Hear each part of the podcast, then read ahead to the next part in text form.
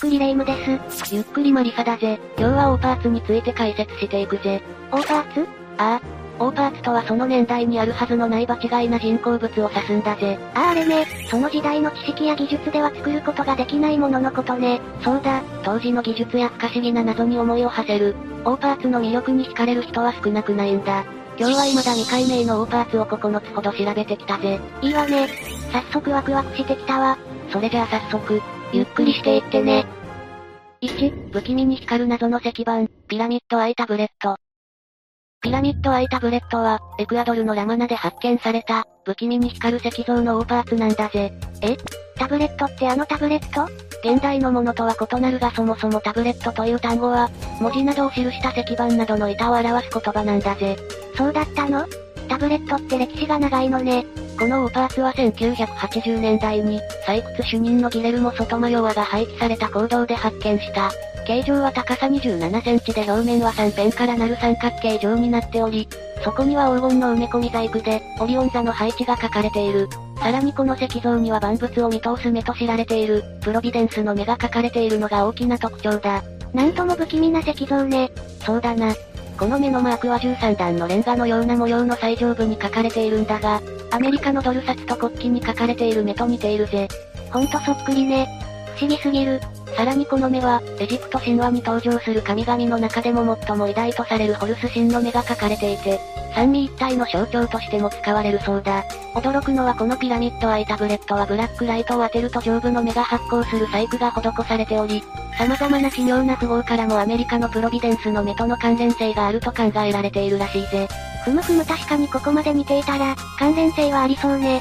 また、そこに黄金細工で施されているオリオン座も、エジプトの三大ピラミッドがオリオン座の配置を模したものであるため、古代エジプトとオリオン座との間に何らかの深いつながりがあるのではないかとも言われているんだ。オリオン座の帯を構成する3つの星の位置と、大ピラミッドの位置が同じっていうあれね。ああ、それだ。また、下の方には絵文字が刻まれていてクルト・シルトマン教授の解読によると、センサンスクリット文字で、創造主の息子がやってくると書かれているらしいぜ。プロビデンスの目の元となったホルス神は、エジプト神話の中で神々と世界を創造したとされている。太陽の神ラーの息子であることから、創造主の息子とはホルス神を示しているんだ。なるほど。じゃあ解明されちゃってるんじゃない？いや、ピラミッドアイタブレットは多くの疑問を残しているんだ。まずは制作された正式な年代が分かっていない、その形状から数百年前に制作されているとされるが、未だにはっきりとしたことは分かっていないぜ。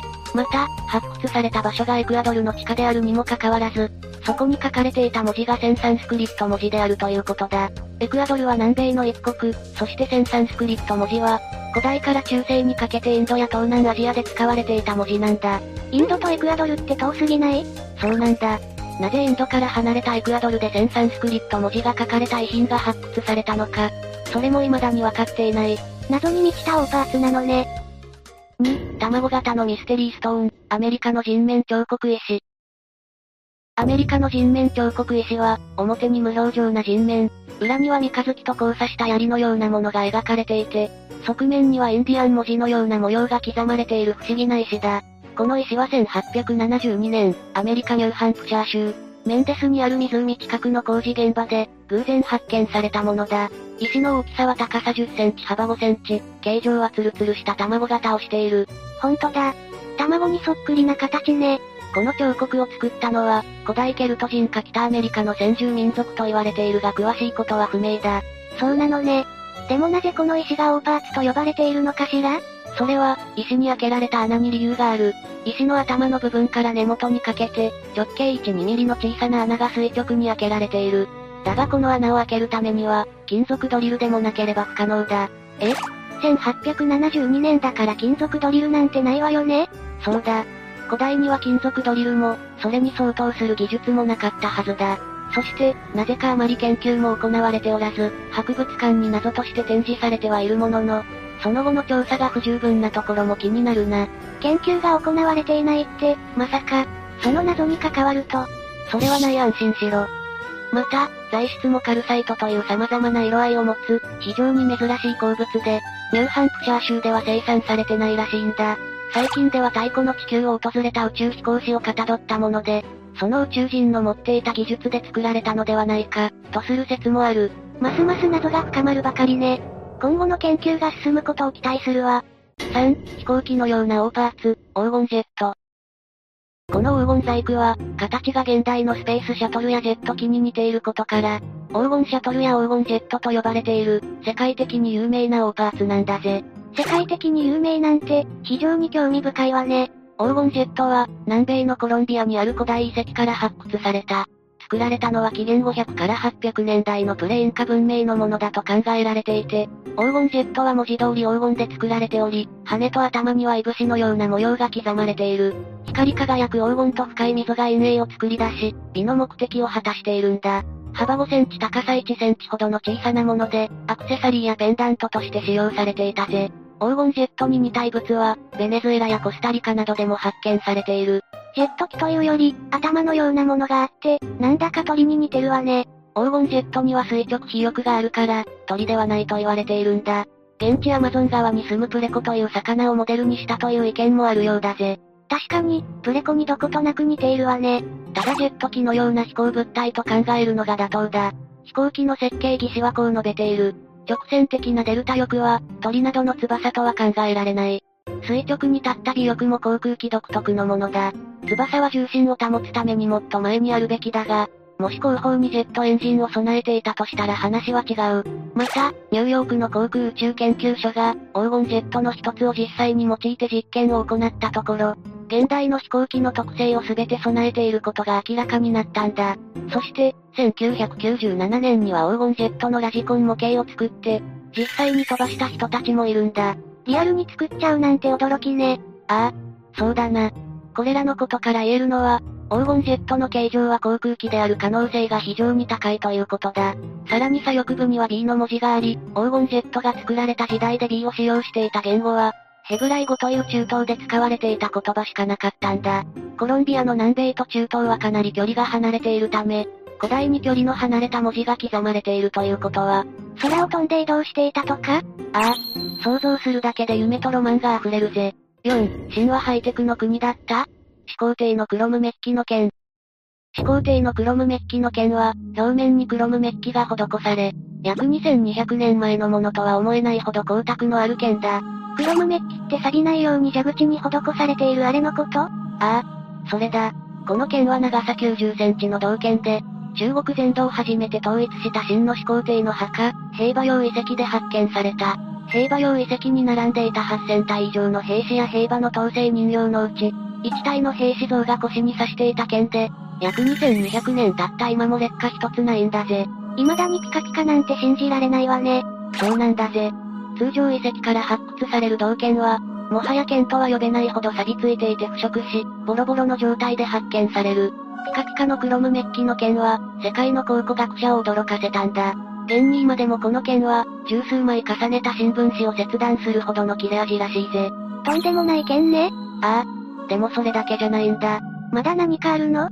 詳しく調べてみると、さらに衝撃の事実が判明したんだ。なんとその剣には1800年代に発見され、1900年代に実用化されたばかりのクロムメッキ加工が施されていたんだぜ。なんでその時代にクロムメッキ加工が施されていたの？その後の調査で分かったんだが、研究者たちによれば、クロム酸塩の溶液に浸された可能性があるというんだ。これはクロメイト処理と呼ばれる手法で、厳密に言えば金属のクロムを使用する現代のクロムメッキとは異なる加工だ。どちらにしても当時から考えるとすごい技術には変わりないんじゃないの？ああ。いずれにせよ、2000年以上前の身長においては革命的な技術だ。しかし、2019年の学術誌で発表された論文によると、実際はどちらの手法も用いられていないことが判明したらしいぜ。結局謎のままなのね。研究者の悪なき探求心に脱帽だわ。5、3000年前にロケットが？トルコの古代ロケット。この彫刻は、ロケット型をしており宇宙飛行士のようなものまで彫り込まれていることから、トプラッカレスペースシャトルという名で呼ばれているんだ。ほんとね、スペースシャトルに乗っている宇宙飛行士みたいだわ。ああ、まさにそう見えるな。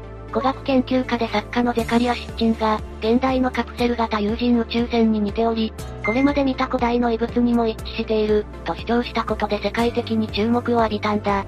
この彫刻は、1975年にトルコのオスマニエにあるトプラッカレで発掘され、長さが23センチ高さ9.5センチ幅8センチほどで、トルコにかつて栄えていた古代王国の人が存在していた場所から発掘されたんだぜ。見れば見るほどロケットそっくりね。そうだな。後方には大型の排気筒を囲む4つの小型排気筒らしきものや、残念ながら頭部は消失しているが、パイロットが前傾で蛇腹のようなデザインの宇宙服を着て、何かを操縦しているようなポーズで収まっている。パイロットは現代の宇宙服同様、ブーツやグローブも一体化した伸縮性があるスーツに包まれているとも言われている。この彫刻はおよそ3000年以上前のものと考えられているんだ。3000年以上前って、そんな時代にスペースシャトルは存在してないじゃない。そうだ。だからオーパーツと言われているんだ。この遺物を生んだとされるウラルプ王国は、現在のトルコ東部を中心に栄えた。彼らはハルディという神を崇拝したことで知られ、現存するほとんどの碑文がハルディ神に捧げられているんだ。また、この古代の王国の跡地であるトプラスカレには石にまつわる謎があり、現地には巨石を積んで建てられた大きな建物の遺跡が残っているが、接着剤になる漆喰を使った形跡がないんだぜ。漆喰を使わず大きな建物を建設したなんて、よっぽどの技術がいるんじゃないの？そうだな。そのため石に詳しい特殊な技術を持つ職人が、ハルディ神を祀るために用意した特別な品だという説もある。現在、このオーパーツはあまりに私たちの知る常識とかけ離れていることから、イスタンブール考古学博物館で展示もされず保管されているんだ。真意は別として、3000年前の人類が何も見ずに想像だけで作るのは難しいわね。もしかしたらその時代に宇宙人がいて、人類と接触があったんだとしたら。なんかワクワクしちゃうわね。そうだな。いずれにせよ不可解なオーパーツであることには間違いはないな。6、人類最古の天文板ネブラディスク。ネブラディスクは、ドイツのネブラという町の近くで、1999年に出土したとされる人類最古の青銅製の円盤だ。直径約32センチ、重さはおよそ 2050g ある。最も特徴的なのは、金で太陽、月、そして星々になぞらえた装飾が施されているところだ。円盤はおよそ3600年前の青銅器時代に作られたものだと考えられている。部屋に一つ飾っておきたくなるような代物ね。そうだろ。どのような形でネブラディスクを使用していたのかを研究した結果、夏至当時を知ることができることで、稲作としての種まきの時期や、収穫時期を正確に知ることができる暦としての役割を果たしていたと考えられているんだ。さらにこのネブラディスクの研究結果によると、太陽暦と太陰暦を組み合わせて使用し、ウルード氏の存在も把握できるほど複雑な天文板だったとされている。3600年前の古代人が、そんな高度なものを作ることができるってすごすぎ。太陽と月の周囲に散りばめられた小さな丸は、星を意味すると考えられているが、ネブラディスクに書かれた星の位置が、3600年前のプレアデス星団、北斗七星、オリオン星雲や、月の位置関係が一致することに研究者たちは驚愕したんだ。西欧で天文学が発達したと言われている時期は、約2600年前とされているが、このネブラディスクは3600年前のものなので、そこには1000年もの差があるんだぜ。ちなみに、この矛盾を説明できる者は今のところ誰もいない。千年の差？その時期に合わせて農作を行うだけじゃなくて、星の動きまで読んでいたなんて驚きが隠せないわ。青銅器時代の人々が本当にそんなことができたのか謎よね。そうだな、ひょっとしたら地球外の何者かが知識を与えて作らせたオーパーツかもしれないな。だとしたら、ますます盛り上がるわね。7、紀元前の電池？バグダッド電池。バグダッド電池は、1932年にイラクバグダッドの近郊で発掘された土器の壺だ。壺の大きさは高さ約10センチ、直径約3センチあるんだぜ。比較的小さな壺ね。なぜ電池と呼ばれているの？素焼きの土器の中にアスファルトで固定された銅の筒が入っている。そしてその中に鉄製の棒が差し込まれていて、そこには何らかの液体が入っていた痕跡が残ってたんだ。発掘時は用途不明だったが、電池メーカーのボッシュによる復元実験で、電解液として酢やワインを用いた結果、電圧0.9から2ボルト程度の発電に成功したんだ。レモン電池なら小学生の頃作ったことがあるけど、酢やワインでも発電できるのね。それにしても何に使われたのかしら？神殿の彫像に電池を仕掛け、信者を感電させて驚かすという説もあるが、そうした偶像は見つかっていないんだ。触るとビリッとくるあれね。他にはどんな説があるの？鎮痛のための電気療法に使われていたという説もあるが、単三電池1個にも劣る性能のため、電池を複数つなぐか電磁誘導で電力を上げるなどの工夫が必要で、そのような証拠は見つかっていない。東海大学文学部教員の春田春夫氏はブログで、電池を口で加えてビリビリする、という妙な呪術医療説を唱えているが、バグダッド電池単体の電力では、それほどビリビリすることもないだろうな。春田さんって、大胆な説を唱えるのね。電池として使用されていたという遺跡が発見されていないため、どんな説を唱えてみたところで全て仮説に過ぎない。真の目的は謎のままってわけね。8、古代宇宙船のかけら、カンブリア紀の金属ボルト。カンブリア紀の金属ボルトは、1997年ロシアのブランスクにて、15億年前の岩石の中から発見されたとされる、石に覆われた金属製のボルトだ。ボルトのサイズは20センチほどだが、数トンの力を加えても変形せず、X 線で岩石内部を調べると、小さなボルトが10個ほど確認された。15億年前って、地球の表面が海で覆われていた時代で人間も存在してないはずじゃない？ああ、そうだ。人間が存在していない時代になぜ、人工物である金属ボルトが存在していたの？モスクワ航空大学のチェルノブロフ教授は、これについて15億年前に地球にやってきた宇宙船が、何らかの原因で墜落して飛び散った部品の一部だと主張しているぜ。また、このような宇宙船の来訪説とともに存在する大パーツは数多くある。だがこのボルトに関して言えば、10個以上のボルトは残っているのに他の宇宙船のパーツは見つかってない。それに、そもそも地球外生命体の宇宙船に使われているパーツがボルトという人類の発明品であるのは、都合が良すぎる点など、この説については疑問が数多くあるんだ。確かに、その説は突っ込みどころがたくさんありそうね。また、ボルトが発見されたのは旧ソ連時代の閉鎖された工場跡で、ボルトが埋もれた土砂が、圧力などでカンブリア紀の地層に潜り込んだだけ、という説も存在する。なぜなら、積み重なった土砂は強い圧力と炭酸カルシウムの条件が揃えば、数ヶ月という短時間で硬い岩石へと変化することができるからなんだぜ。たまたま工場から紛れ込んだとしても、なぜ10個のボルトだけが古い地層に紛れ込んだのか、という疑問は残るわね。そうだな。他のゴミも一緒に紛れ込んでいない時点で説明がつかないな。他にも、タイムマシンの部品説や類似の説として、時間速行装置の実験でボルトだけ過去に送られたとする説、物質転送装置の実験説など様々な可能性が考えられているが、どれも決め手にかけるというのが現状だ。確かに、どれもいまいちな仮説ね。そうだな。ただ、逆に考えれば、様々な可能性があり得るとも言えるな。9、絶滅したはずの恐竜の存在を知っていた？アカンバロの恐竜土偶。アカンバロの恐竜土偶は、恐竜が生存した時代を知る古代人が作ったと考えられている恐竜型の土偶だ。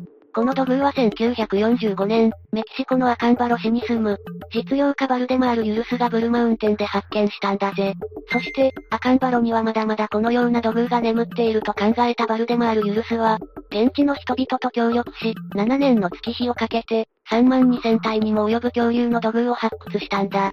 3万2000体って一気にスケールが大きくなったわね。ああ、そしてこれらをアカンバロの恐竜土偶、として発表したんだが、特に調査をされることもなく、専門家から捏造の楽園を押されてしまうんだぜ。ステゴサウルスやアロサウルスなど、一見してわかるほど恐竜の特徴を捉えたものが多く、土偶が作られた時代に恐竜の存在を知っているはずがないと、専門家からは相手にすらされなかったんだぜ。7年もかけて発掘したのにそれはかわいそうね。しかし、恐竜土偶を発見したバルデマール・ユルスが亡くなった後、1969年にアメリカの物理学者でキーン州立大学の、チャールズ・ハプグッド教授が、本当に捏造なのかを調査するために数々の検証を行ったんだぜ。その結果、ペンシルベニア大学の研究所にて行った炭素法による年代測定をしたところ、紀元前2500年頃に作られた土偶だと判明した。これだけではなくこの他にも行われた検証によって、捏造疑惑は晴れ本物だと結論付けられたんだ。やったわね。亡くなったバルデマール・ユルスにも聞かせてあげたいわ。そして、アカンバロの恐竜土偶が本物だと発覚したことで、大きな謎が生まれることになる。一体この土偶は、何を見て作られたものなのか？そうよね。恐竜が絶滅した後の時代だものね。考えられるのは、恐竜の生き残りがいて紀元前2500年前にも存在していたとする説だ。ただ、出土している化石を見てもその可能性はゼロに近い。そうなると、過去に恐竜が地上を支配していた時代を知る何者かが制作に関わったか、もしくは恐竜が生息していた時代に人類もいて、世代を超えて語り継がれてきた姿を土偶にして残したのか。今のところそう考えるしか辻褄が合わないわね。そうだな。赤んバロの恐竜土偶の謎が解ける日は、まだまだ先かもしれないな。ってことで今日は未解明の大パーツを9つ紹介したぜ。話を聞いていくうちにすごく興味が湧いて、もっともっと知りたくなってきたわ。歴史の闇にはまだまだ知られていない事実がたくさんあるんだ。そんな気になる世界の謎を、今後も紹介していくぜ。ゆっくりレ夢ムです。ゆっくりマリサだぜ。マリサ、大パーツを詳しく知りたい。やぶから棒になんだ？大パーツを詳しく知りたいの。教えて。ま、まあいいけど。最近、ロマンが足りてないの。だから教えて。わかったよ。それじゃあ今回は、未だ解明されていない大パーツ4000について詳しく解説していくぜ。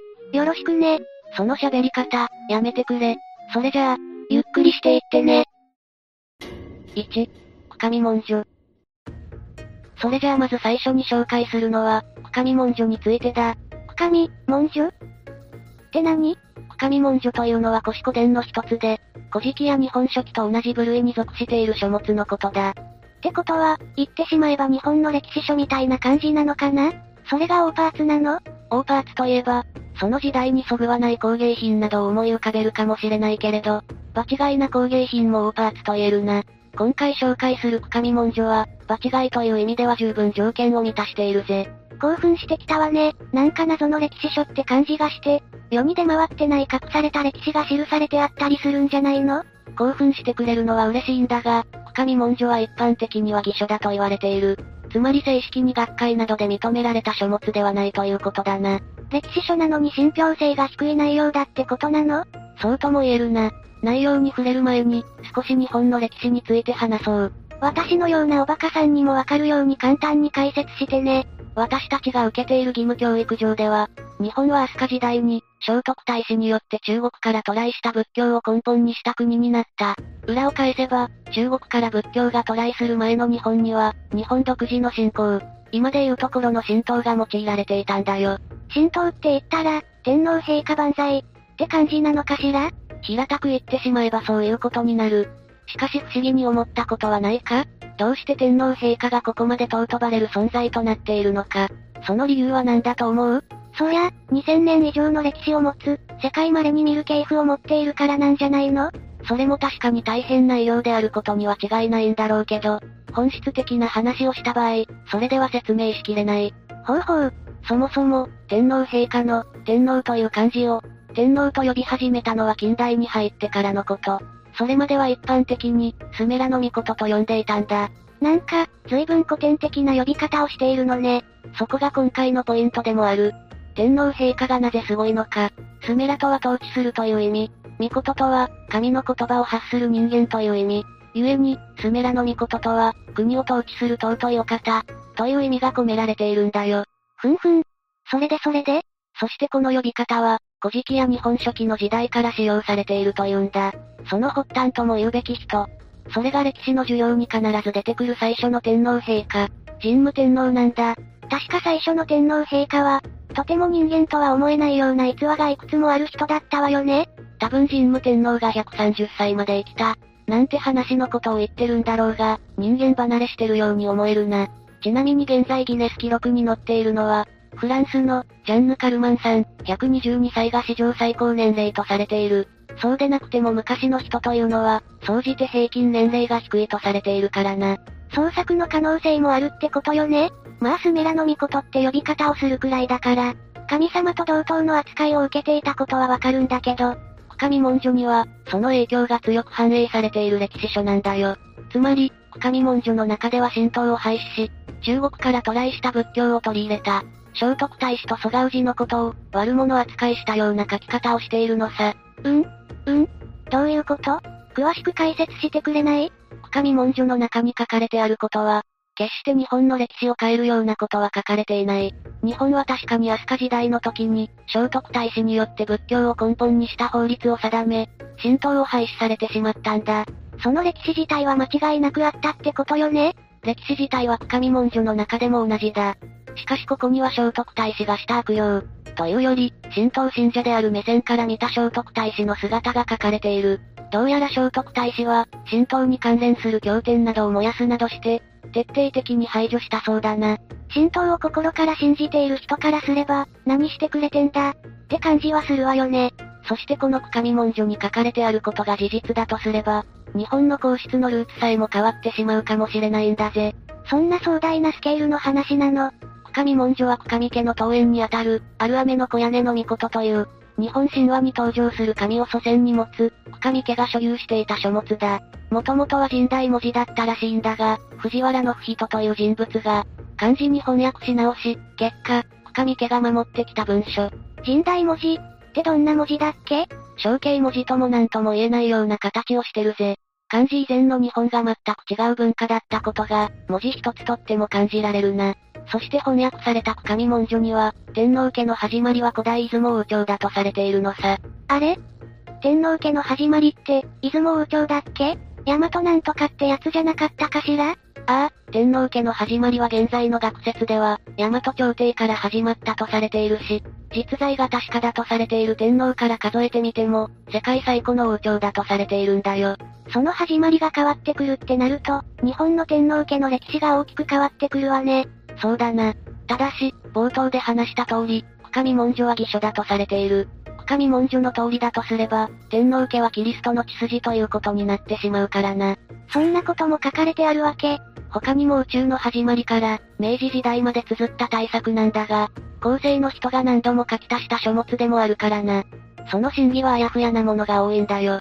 偽書と呼ばれるには十分な理由ね。しかし、それでも辻褄が全く合わないわけでもない。もしかしたら今後、深見文書が歴史上の事実に沿っていた本、と証明されるかもしれない。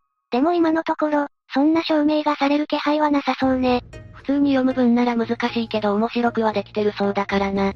その気があるなら読んでみな。わかったわ。2、ロズウェルロック。次に紹介するのは、ロズウェルロックについて解説するぜ。ロズウェル、ロズウェルって言ったら UFO で有名な場所なんじゃないの？さすがに都市伝説好きを名乗るだけあるな。場所はレイムの言う通り、アメリカ、ニューメキシコ州にある、UFO 墜落事件のあった場所、ロズウェルだ。しかしここでは UFO の話は盛り上がっているが、そこに残されていたロズウェルロックについては知っているか？ロズウェルロック？何それ ?2004 年9月4日、ロズウェル UFO 墜落事件現場から、約 18km も離れた砂漠から、妙なものが発見された。丸みを帯びた三角形の形をした小さな石で、不思議な模様が彫刻されていたんだよ。不思議な模様？この模様にも不思議な話があって、どうやら熟練の職人が真似をしようと思っても再現不可能だとか。そんな成功な掘り方をしていたの。っていうか、そんなものがなんで砂漠から発見されるのよ。当然、この場所に元から落ちていた石などではなく、誰かがここで落としたか、何かした石なのだと考えられている。似たような石が他にはないからな。なるほどなるほど。発見された場所がロズウェルだったということから、この石はロズウェルロックと呼ばれるようになったんだが、他にも不思議な話があるのさ。ど、どんな話があるの？まず一つに、ロズウェルロックは磁気を帯びていること。そしてもう一つは、ロズウェルロックに彫られた模様が、イギリスのミステリーサークルと同じだったということだ。なんですって、ミステリーサークルって言ったら、よく畑や田んぼに不自然に描かれた模様じゃないの。主にイギリスで多く発見されているな。それと同じ模様が、アメリカのロズウェルで発見された小石に刻まれていた。その理由は何なの？正直、時期をビルドウのこうのってのは、磁石のことを考えればそれほど不思議でもなんでもないし、ミステリーサークルの方が気になるわ。そう言うだろうとは思ったけど少し待て。この時期も、特別な時期の可能性があるんだよ。特別な？霊夢の言う通り、時期を帯びた石は他にもある。しかしこのロズウェルロックの時期に関しては、どういう構成を経て時期を生み出しているのか、そういったことが科学的にも解明されていないんだよ。な、なななな、なんですって？このご時世で、こんなにも磁石が世の中に普及しているのに解明されていないの。そうなんだ。不思議だろ？加えてイギリスで発見されているミステリーサークルの模様が、なぜかこの石にも彫られている。しかも、熟練の職人が再現不可能だと言ってしまうくらいの、高度な技術を使用した痕跡がある。とんでもない大発見じゃないの。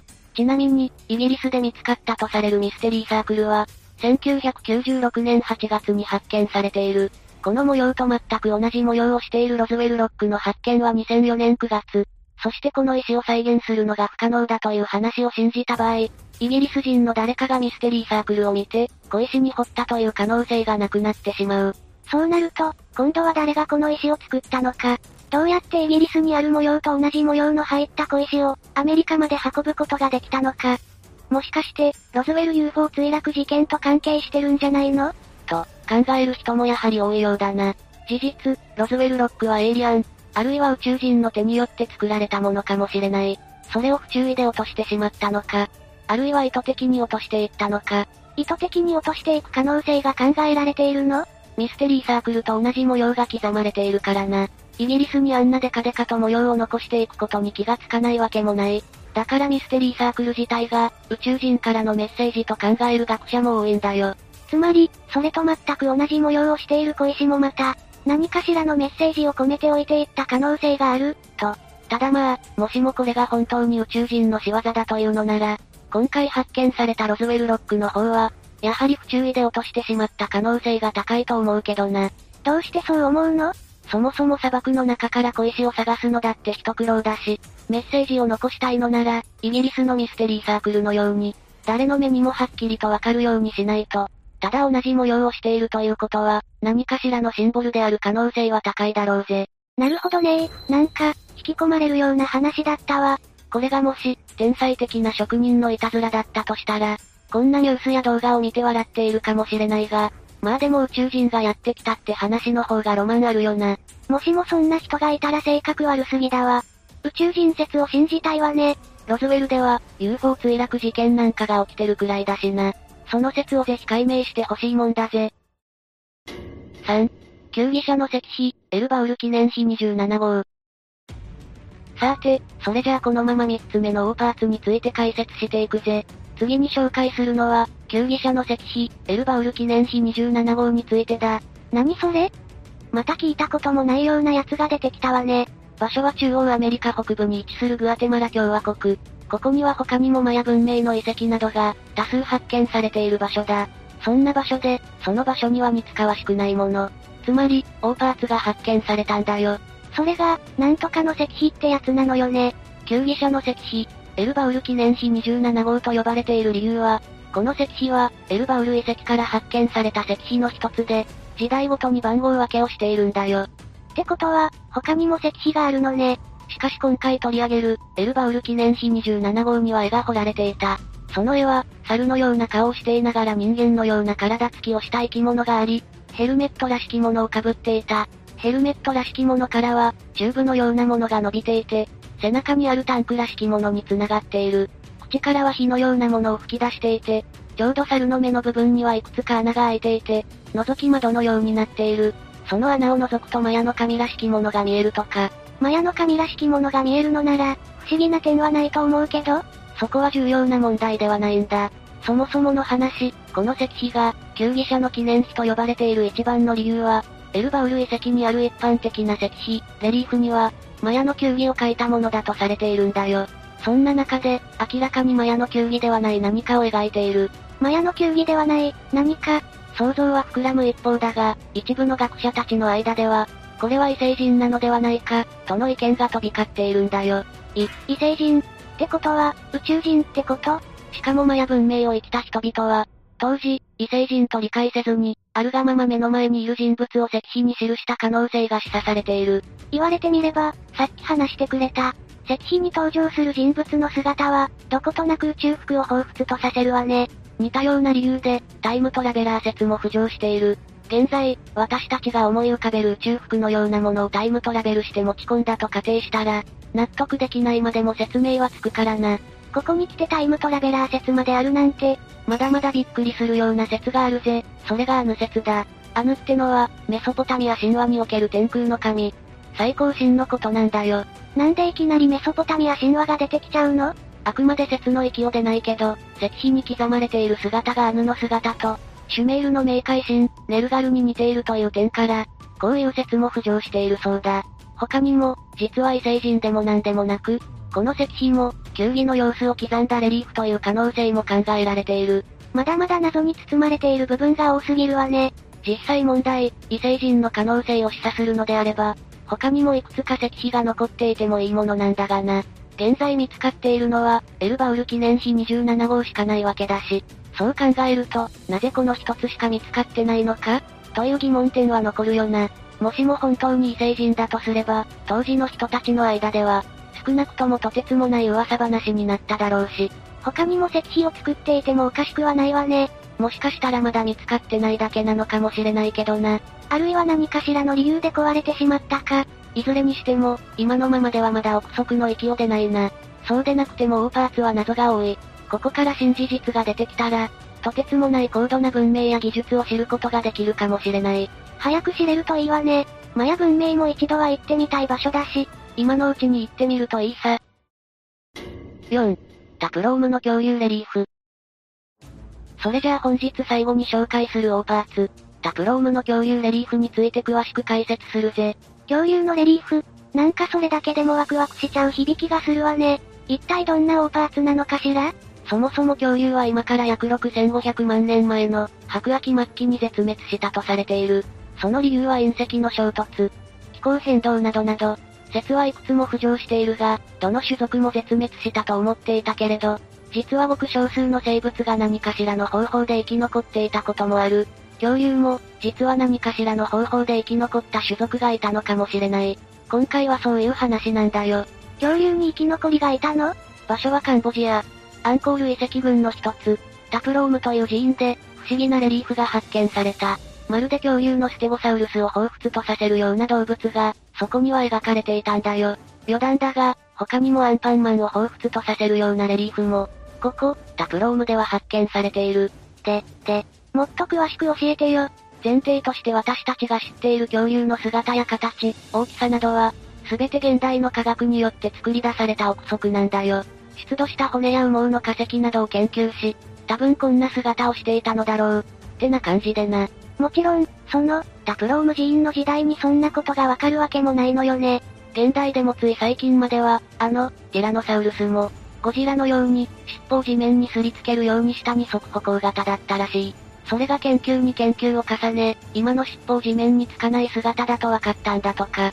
ティラノサウルスがゴジラみたいな姿だと思われてただなんて、尻尾が地面につかない姿を当たり前に見てきた私からすると、ちょっと想像がつかないわね。問題となっている、タプローム寺院が建設されたのは12世紀の頃。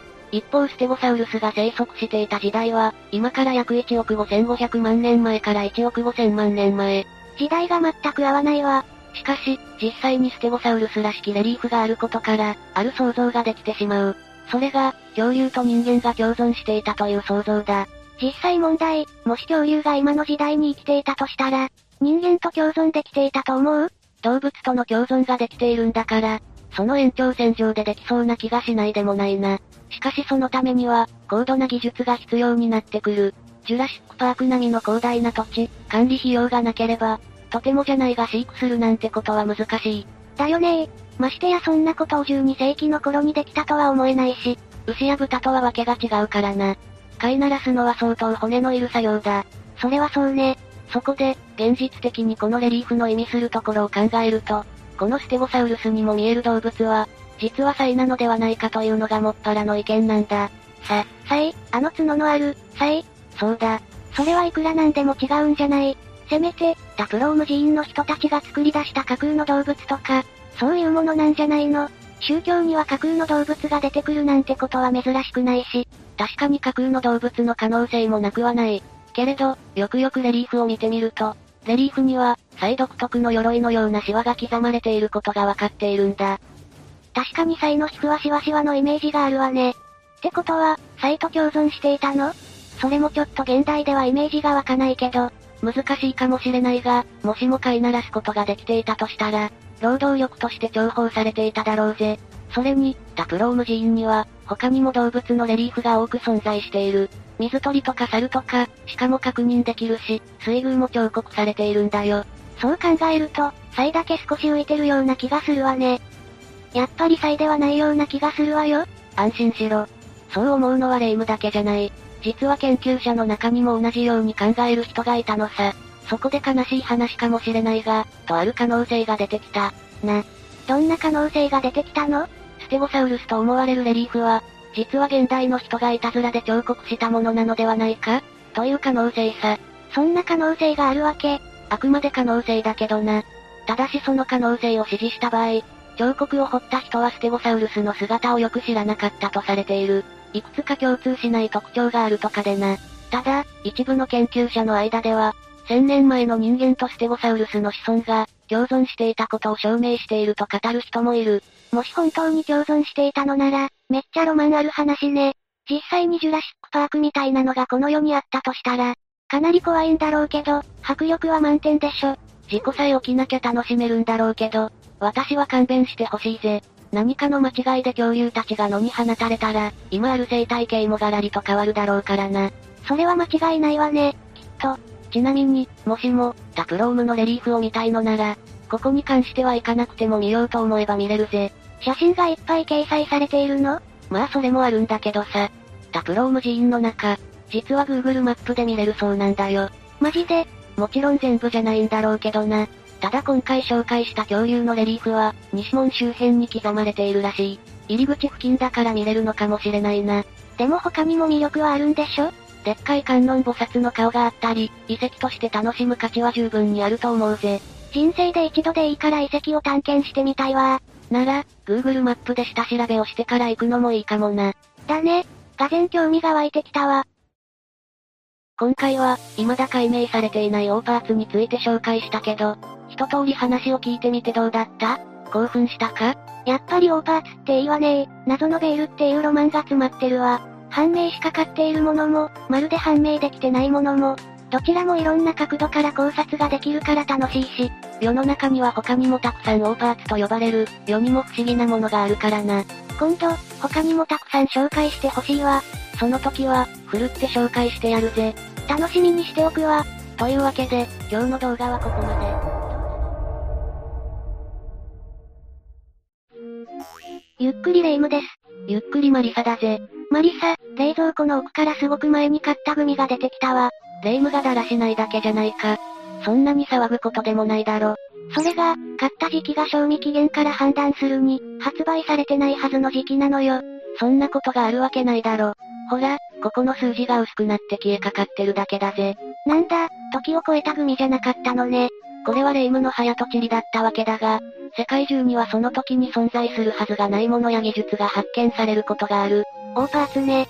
というわけで今回は未だ解明されていないオーパーツについて、5つ解説していこうと思うぜ。ゆっくりしていってね1、マイスターの足跡。一つ目はマイスターの足跡だ。足跡がオーパーツってどういうことかしら？1968年6月、アメリカはユタ州のアンテロープスプリングというところで、三葉虫の化石が発見されたんだぜ。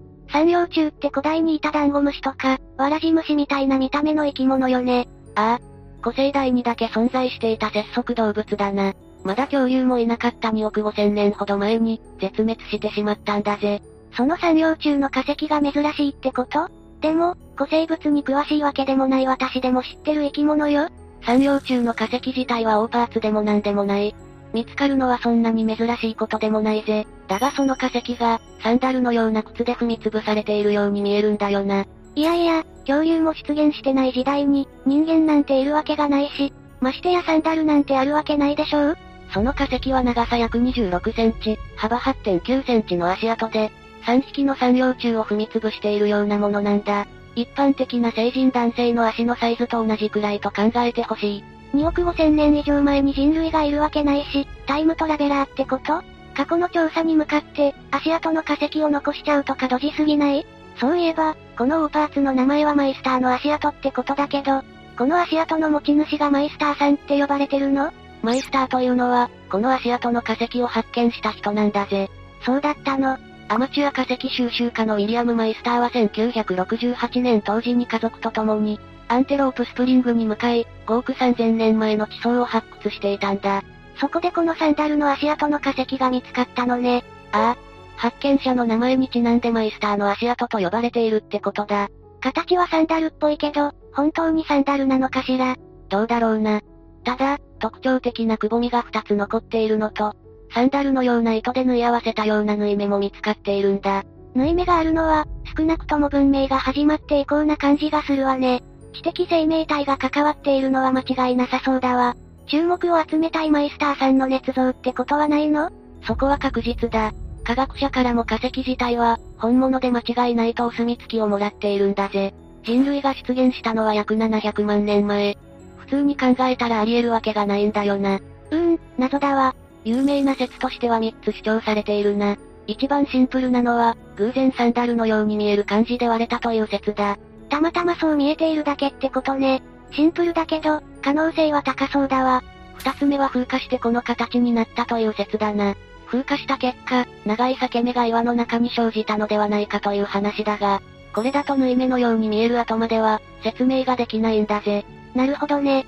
最後に、これが一番有力だと考えられているんだが、一匹の大きな産葉虫が、小さな産葉虫の上に覆いかぶさっている説だな。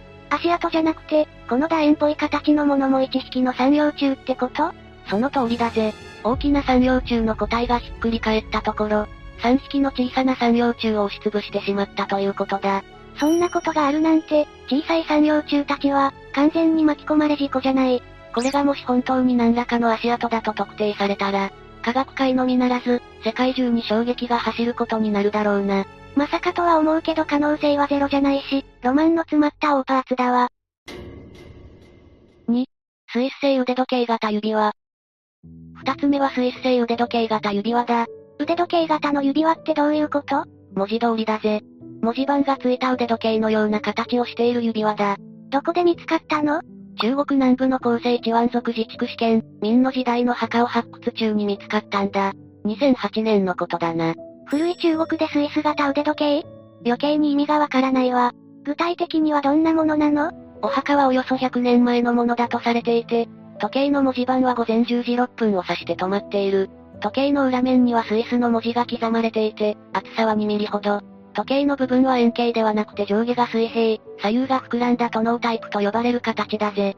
聞けば聞くほど、明の時代の中国とは程遠い感じがするわね。これが出土した状況は安寧市にある、厚生地湾族自治区博物館の元学芸員が知っている。この人によると棺の周りから土を取り除いていた時に、金属音とともに何かが落ちたそうだ。それがこの腕時計型の指輪なのね。ああ。拾い上げて土を払うと、小さな時計であることが分かったんだ。これには考古学者たちもびっくりしたそうだぜ。普通、こんなものが出てくるなんて思わないもの。そりゃそうだわ。考古学者によれば一応、墓は盗掘された形跡はなかったそうだぜ。人が入った感じではないってことかしら。だとしたら余計に謎よね。ちなみに聞くんだけど、お墓があった時代に、こんな時計は作られてないわよね明は1368年から1644年まで続いた王朝で、発掘していたお墓は400年ほど前のものだとされている。日本で言えば江戸時代初期、関ヶ原の戦いも間もない頃だな。もちろん、そんな昔に中国は愚か、スイスでもこんな時計型の指輪は作られてないぜ。世界のどこにもなかったものが、お墓から出てくる。未来人が仲良くなった王様に、未来からのお土産ですって渡していたとかそこまでのとんでも理論を展開しないと正直、理解できないよな。このニュースは2008年末、Google によって、400年前の墓から100年前のスイス時計が見つかったとして写真付きで世界に発表され、その結果、物議を醸し、様々な憶測を呼ぶことになったんだぜ。捏造だっていう声が多そうな気がするわね。もちろんそういう説を唱える人も一定数いるんだぜ。あとは、映画や何らかの宣伝のためのやらせだっていう人もいるな。なるほどね。それから、オーパーツ的な解釈としては、全く説明のできないものであるという人や、霊夢と近い発想で言うなら、時間軸のどこかで行われたタイムトラベルか、テレポート実験の異物と主張している人もいるんだぜ。一番、それっぽいというか、現実味のある案はどれかしら？それはまだ紹介していない5つ目の説かつて洞窟したものが落としたというものだ。洞窟の痕跡はないんじゃなかったの？そこから間違いだったという話だな。実はすでに誰かが洞窟に入っていて、その時に腕時計型の指輪を落としたんだ。この時計が400年前のものなのか、100年前のものなのかは一旦置いといて、一番古い腕時計っていつ頃作られたの？世界最古の腕時計は、スイスの時計職人だったピエール・ジャケドローという人物が、1790年頃に制作したと言われているんだぜ。19世紀に入って以降は、ブレスレットや腕輪の装飾目的で作られていて、指輪型の時計というのも、その流れの中の一つだと考えられる。それこそ、19世紀になってから作られたくらいかと思ってたわ。意外と古くからあるものなのね。腕時計が普及したのは1870年代、ドイツが軍隊で使用し始めたのがきっかけだから、そのくらいからあるものだと思ってたという肌感覚は正しいかもな。ちなみに一般向けに売られるようになったのは、1900年にオメガが発表したものが初だぜ。最初は軍用として注目されたってことかしら。腕時計型の指輪が作られ出したのは1890年くらい。当時の腕時計は金とエナメルでできた本体に、ダイヤが散りばめられていて、厚さも18ミリのものまであったほど、ごついものなんだぜ。普段使いはなかなかできなさそうだわ。今回見つかったオーパーツでも、ある四角っぽくて左右が膨らんだ形のトノータイプの時計は、今でも高級腕時計メーカーとして知られる、ロンジンが1906年に初めて発表したものだ。だいたい100年くらい前だし、矛盾する話ではなさそうね。ああ。出土したタイプの時計は、100年ほど前に作られたとしても、何ら不思議ではないとのことだな。それにしても、400年前のお墓から出てくるのはおかしいんだけど、これがもし100年前の時計だとしたら、考古学者の洞窟の疑いはないという見立てが間違いで、墓に侵入した何者かの遺失物である可能性が高いそうだ。ただ、それでもやっぱり不思議な点は残るんだぜ。そうなの？当時、北京や上海、香港といった主要都市は、ヨーロッパ諸国の咀嚼地があって、中国にはたくさんの欧米人がいたんだよな。それじゃあその人たちが持ち込んで、洞窟に入ったってことで解決じゃないの？彼らはどこでも好きに住めたわけじゃないから、洞窟に入ったのは欧米人ではない可能性が高いんだぜ。考えられるのは金持ちの中国人が、腕時計を入手して身につけていたってことなんだが、そんな人物が大都市から遠い場所にあるお墓に、洞窟に入るというのも考えにくいんだ。どっちのルートにしても謎が残るってわけね。ヨーロッパで作られた貴重な時計型の装飾品を持っているような人物が、どうして、どうやって田舎のお墓に侵入したのか、その行動の謎自体は解けないままなんだよな。どの集団にも変わり者って一定数いるから、そういうお金持ちの中にも、自分でお墓の調査がしたかった考古学や、歴史のオタクがいたとしか考えられないわ。3. ケンジントンルーンストーン。次はケンジントンルーンストーンだぜ。カタカナだらけだわ。ストーン石ってこと？それが見つかったのは1898年、アメリカミネソタに移り住んだスウェーデンからの移民、オロフ・オーマンは興味深いものを発見したんだ。それはケンジントンという町の近くでのことだった。ケンジントンって地名だったのね。購入した財産の片付けをしている時に、木の根が固く絡み合った中に、砂岩でできたスラブ、床板を発見したんだぜ。息子のエドワードは、その石に奇妙な痕跡があることに気づいたから、オーマンがそれを引きずり出して農場まで運んだんだ。その痕跡ってスカンジナビアのルーン文字だったんだな。つまり何らかの碑文だったんだ。ルーン文字？ゲルマン人がゲルマン系の言語の表記に用いた、古い文字体系だぜ。正確な成立時期は不明だが、最初期のルーン名文は2から3世紀頃のものだ。そこそこ広く使われていて、徐々にラテン文字にとって変わられていったんだが、スカンディナビアでは、中世後期まで使われていたんだぜ。その碑文は何だったの？どういう内容？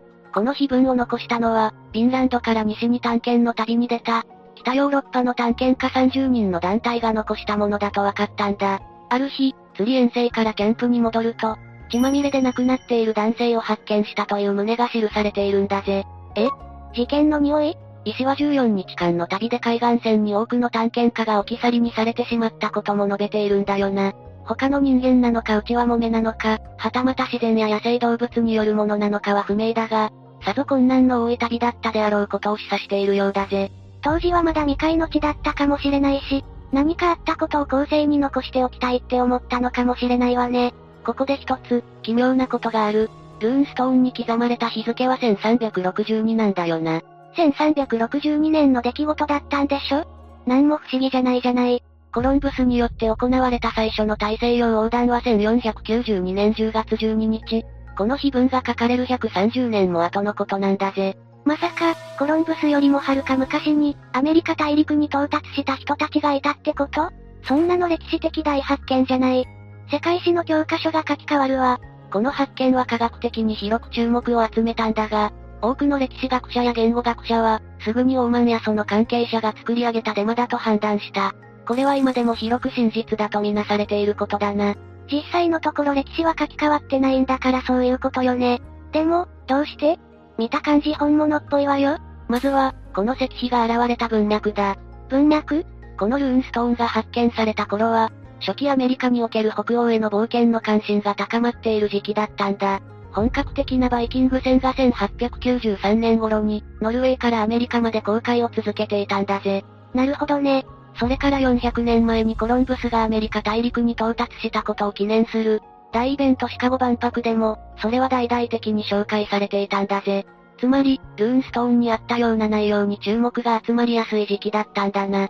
ケンジントン・ルーンストーンは、アメリカのバイキングに関するあらゆるものに一般的に注目度が高かった時期に発見された。したがって、注目を集めたヨーマンの自作自演だと結論付けられたってこと？それに時代的な文脈だけじゃない。石に関する科学的な分析でも、このルーンストーンが古い時代に作られたものじゃないと結論付けられているんだぜ。どういうこと？一部のルーン文字はその掘られている場所から、比較的柔らかい鉱物である、崩壊石に覆われている場所と被っているんだ。これが本当に何千年も風化したものなら、崩壊石の部分のルーンだけ、劣化してしまっているはずなんだぜ。結果はどうだったの？文字を削った後は、掘られた人そのままであるかのように鋭かった。つまり風化の痕跡は見られず、ごく最近掘られたもののようであるとの結論に至ったんだぜ。残念だけど、このオーパーツは偽物みたいね。でも、こういう本物は理論的科学的に偽物判定ができるだけに、何も反論の余地がないものが出てきた時は、ガチのオーパーツじゃないかってドキドキできるってものよね。それに、これももしかしたら本物かもしれないぜ。え？どういうこと？コロンブスよりも先に、人が到達していたとわかると都合の悪い人も、世の中にはいるのかもしれないってことだ。なんだかそれは歴史の闇に触れることになりそうだわ。4. ポンペイ遺跡のモザイク画。4つ目はポンペイ遺跡のモザイク画だ。ポンペイって火山で亡くなっちゃった年よね。ああ。紀元79年にベスビオ火山の大噴火で滅んでしまったイタリアの都市だ。というかポンペイに関する情報って、それしか知らないんだけど、アリスヒのポンペイはどんな街だったの？かつては貿易で栄えた町だ。遺跡からは娼婦の館や男女の交わりに関する壁画も多く出土することから、快楽の都市とも呼ばれているんだぜ。なんだか大人な香りがするわね。港湾都市で商業が盛んだった一方で、火山が噴火する前はブドウの一大産地でもあった。ワインを運ぶための壺もたくさん見つかっていることから、ワインの醸造と、その貿易が主な産業だったと考えられているんだ。お酒に男女の交わり。すごく、歓楽街みたいな雰囲気を感じるけど、人々が息づいて生活していた頃は、どんな感じだったのか非常に気になるわ。この街の大きな転機が訪れたのは62年の2月5日。ポンペイの街を突如として激しい揺れが襲ったんだ。その地震によってポンペイの街は大打撃を受けた。火山噴火が最初じゃないのね。その後、街の人々が復興に尽力し、街が以前よりも立派に再建された頃、復興も終わりが見えてきた72年8月24日の午後1時、今度は街のすぐ近くのベスビオ火山が大噴火を起こしたんだぜ。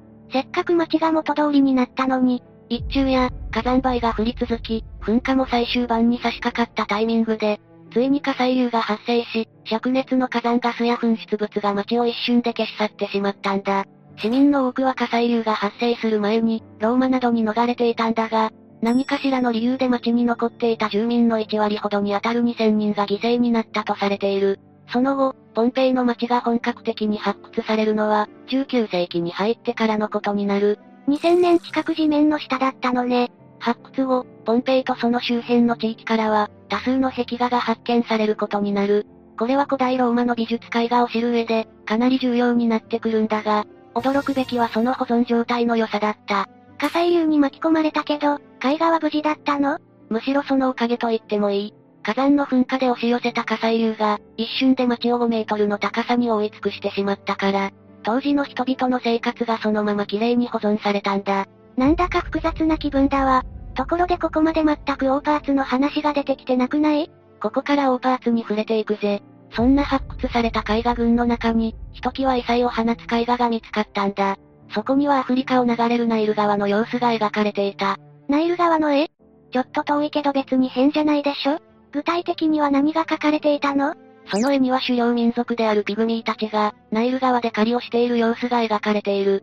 その中に、今から2億5万年ほど前に生息していたディメトロドンみたいな生き物と、ワニの頭にカバの体を持つ、謎の巨大生物が書かれていたんだぜ。うーん、空想で書かれたものかもしれないわよ。